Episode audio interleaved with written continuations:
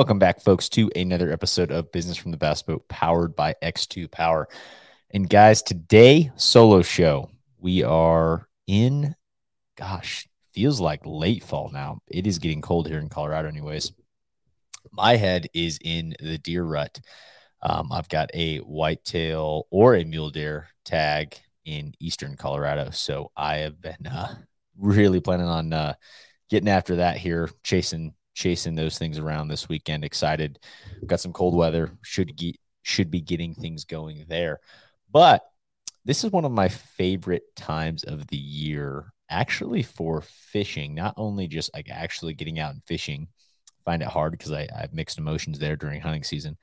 But the other aspect, I love looking at all the schedules and thinking through what I not only I'm going to fish next year, but also trying to think through on a national scale where are guys going.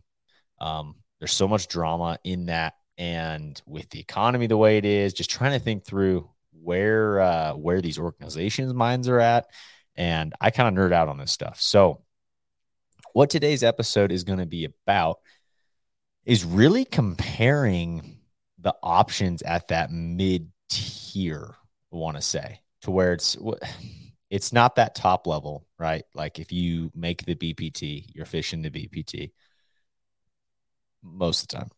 If you make the Elite Series, you're fishing the Elite Series, or you John Cox it and do both, or apparently, um, uh, Keith Poche is doing that this year, right? So like that is that top top tier. And then now, I mean, Major League Fishing has gone out and basically said, "Hey, look, we tried to have this also be a top pro circuit. The Warehouse Pro, pro Circuit, which was the FLW Tour, is no longer. Now that is kind of being replaced, if you will, by the MLF Invitationals. And then, uh, so to me, I'm putting there's kind of there's kind of four on this list of uh, I did a show a while back on kind of those grassroots level events, but now you have the next tier up now, in my opinion, is the Toyota Series. Did an episode a while back on the Toyota Series versus the Opens, payouts, all that kind of stuff. Now that's kind of changed because not to say the Opens are any better uh, from a payout standpoint. Um, that really hasn't been released. I would I would presume it's similar to what it was. But anyways, you have to fish all nine. You don't have to fish all nine. You if you want to get the most bang for your buck and make try and make the elite series, you need to fish all nine of those.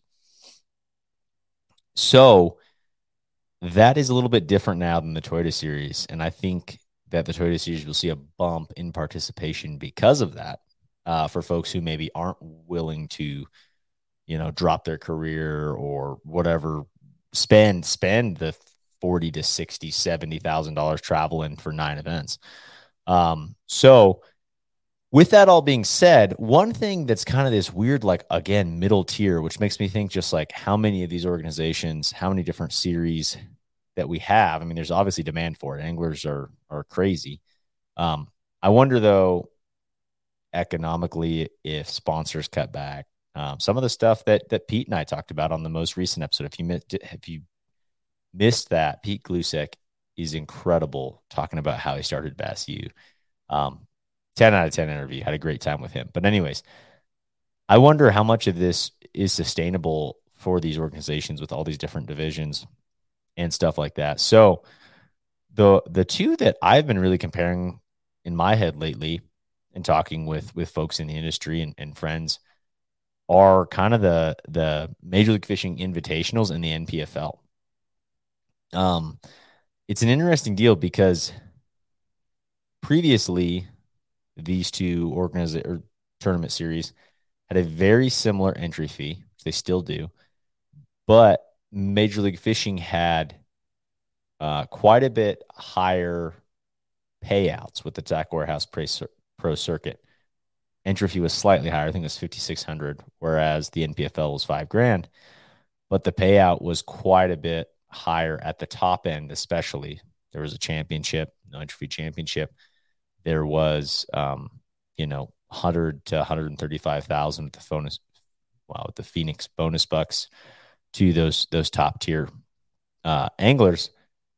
for the Tackle Warehouse Pro Circuit.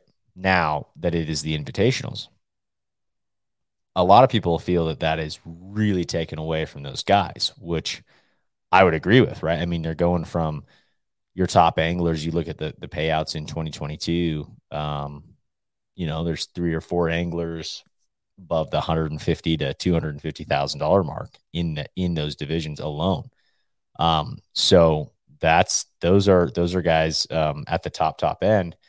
Whereas you look at like you know your top tier guys with the NPFL, um, and it may be more like 80 to uh, I don't know. There might there, there's definitely some guys that have broke a 100, but there's there's a good kind of there's a lot of guys in that like 40 to 60 thousand, and then up on to that 80, 100, 120, 130,000, 150,000.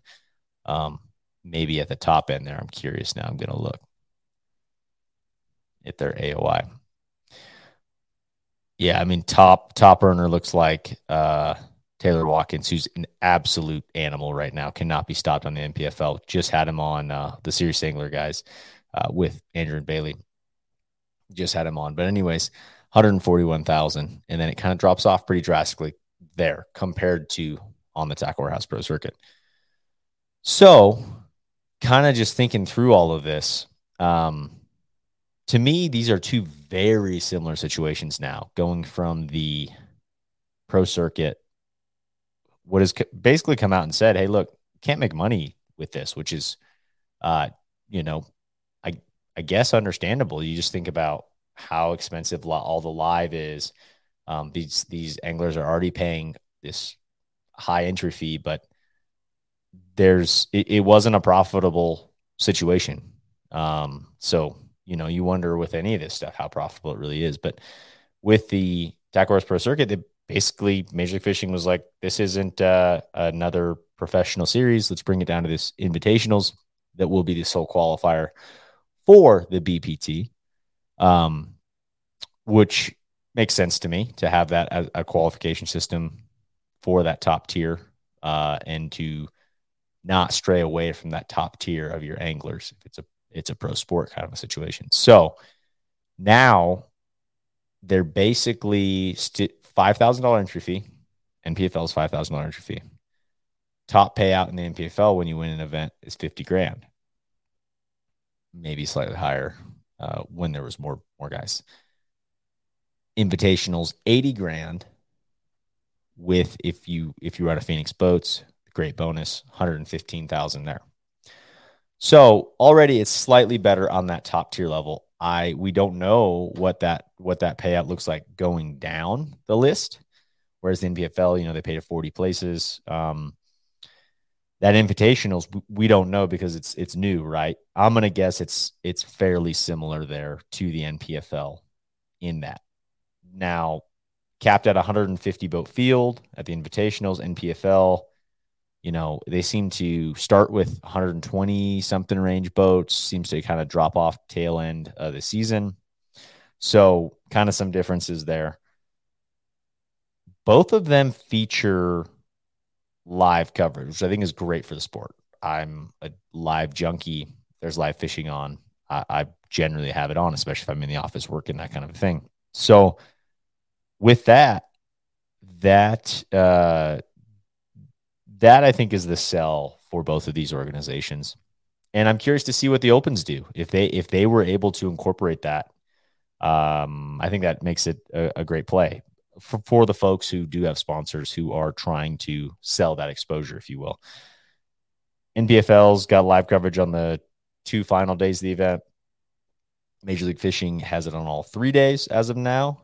Um, and they fish full field two days, 50 on the on the final day. NPFL, all three days, all anglers fish. So th- this is kind of an interesting thing because you have these two organizations that are very similar, or these two tournament structures that are very similar, and kind of let's try to get into some of these differences here. So on the Major League Fishing side, the top eight move on to the BPT. So that's that higher higher pay point. Um, their stars in Major League Fishing are on the BPT. So that is cool. You got your top eight going to there. NPFL doesn't have anything like that. But what the NPF, NPFL does have is they pay out uh, an AOI. So that's kind of cool. You get an AOI payout. I think it pays to 10 places. Kind of a neat deal there. Um, very interesting about the Major League Fishing part of things is the ability to fish not necessarily all six of the events. So both of these are six event schedules. Uh, good good situation for maybe someone who is working and wants to fish at that national scale, have that experience of fishing nationally, but not willing to fish that 9, 10, 15 tournament season um, to really not not be able to have a necessary uh, full time job by any means after that. So, what is interesting about the Major League Fishing side of things is they are going to allow folks to fish any amount of events under five, so long as the field is not already full. So, how they are breaking this down right now is they're taking the top 75 guys in the Tackle Warehouse Pro Circuit, giving them a first bid. If people, you know, so say 55 of them accept that. Okay. Next step down is basically going to go to, let's see here. They've got a really interesting qualifications. The top 15 pros based on the pro circuit of lifetime angler of the year rankings, excluding their their worst year of four years. Then it goes down to all the Toyota Series guys who finished in the top top five AOI per division. So I think there's 30 of those. Then All American guy, TBF national champion, single kind of things. And then it basically goes into Bass Pro Tour guys who did not requalify for the BPT. After that, the remaining invitations go to the BPT anglers who are going to fish all six. After that, it is going to the BPT anglers who are fishing five or fewer invitationals. So what what this is kind of interesting is I, I don't know if it will go past that. I don't I don't know how many guys how how hungry anglers are to fish this versus you know, you hear a lot of grumblings of guys moving different directions. So if you're a traditionally a tackle warehouse pro circuit or previous FLW angler, and you are like, man, my payouts are getting cut drastically here. There's no championship anymore.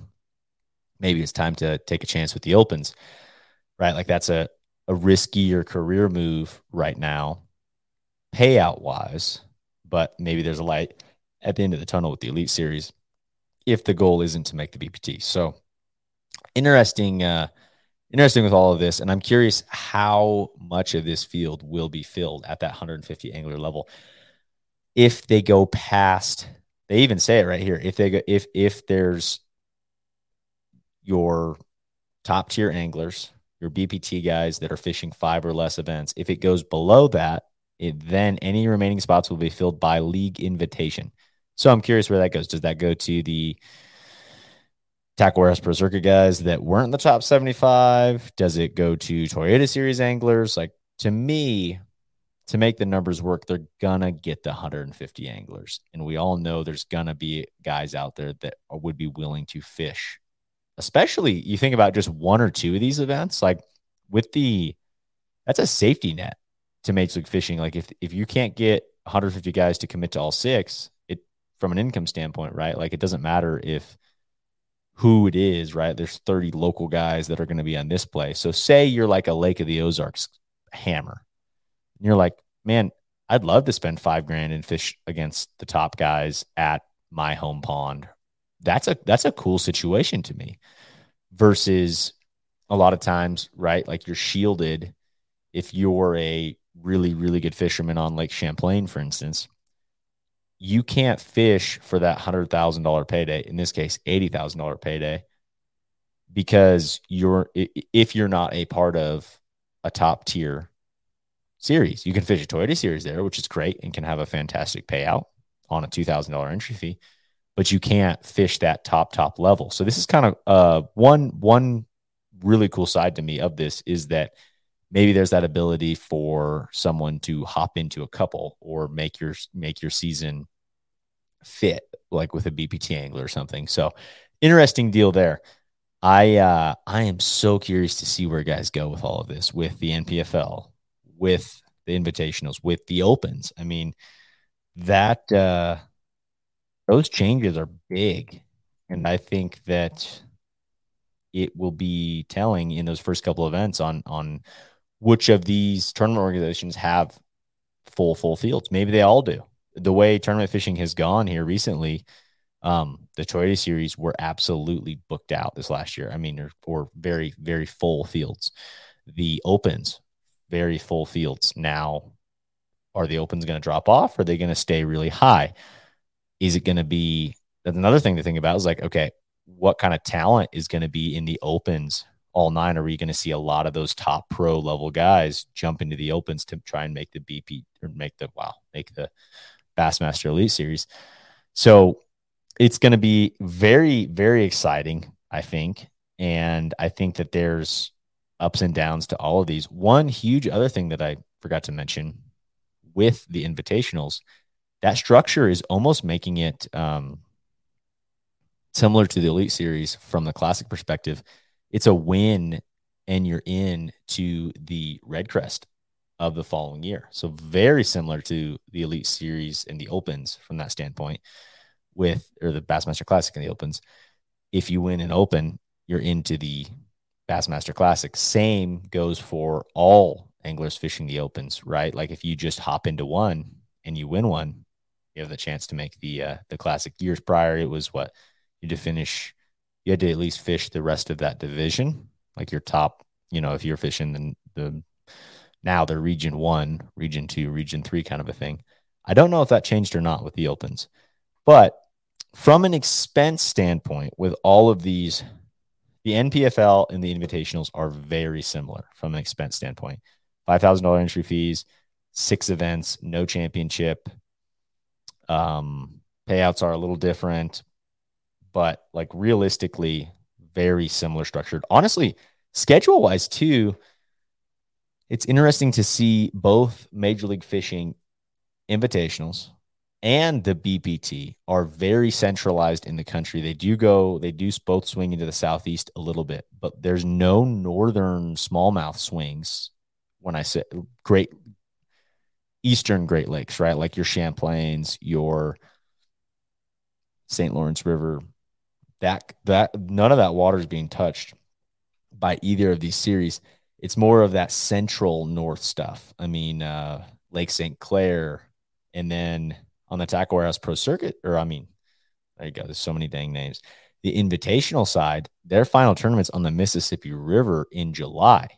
So interesting with that. It's like no uh no smallmouth events at all. We've got the Potomac, and then the Mississippi River. So interesting there with the invitationals. Um, gonna miss a, a smallmouth deal out of that, but very, very also a quick season. I mean, you look at the invitationals and February through July, which is uh I guess not not all that quick, but without a championship, it's uh it's done in July. I mean, that's not even six months out of the year for somebody who's maybe uh, can work a job and fish those. But interesting uh, proposition with all of this, and I think expense wise, the invitationals NPFL are very close, and then the opens are also actually pretty close, probably from that perspective, because your entry fee is less, but you're fishing nine events. Um, the trick being there, though, is that you are uh, your payback's also less in the opens. So your pay, I should say this: your payback's less if you don't win an open. You're not getting those eight, ten thousand dollar checks, right? When you when you cash a check at that five thousand dollar entry fee level, opens are quite a bit less than that, but your entry fees also two grand. So a lot to think about for anyone who's kind of really looking at making that next step fishing at a national scale level. And I am super curious to where everyone goes and uh, I'm excited. And I would love to hear everyone's opinion on this. Comment on YouTube, shoot us a message on the Serious Angler Instagram page. Would love to hear everyone's thoughts with this. Um, I love this time of the year because we think through what uh, what everyone is uh, doing, but love to hear it.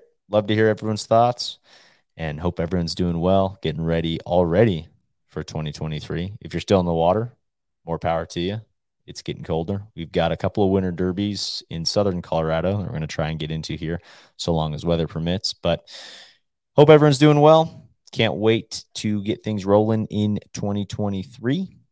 And uh, always, as always, would appreciate likes, comments, reviews, everything from the Serious Angler guys. So we've got a lot, lot in the hopper. If you guys haven't already checked out the Lure Lab podcast, that's a fantastic new quick style podcast that Andrew Bailey and I have been doing. And um, with that, guys, have a good rest of your week.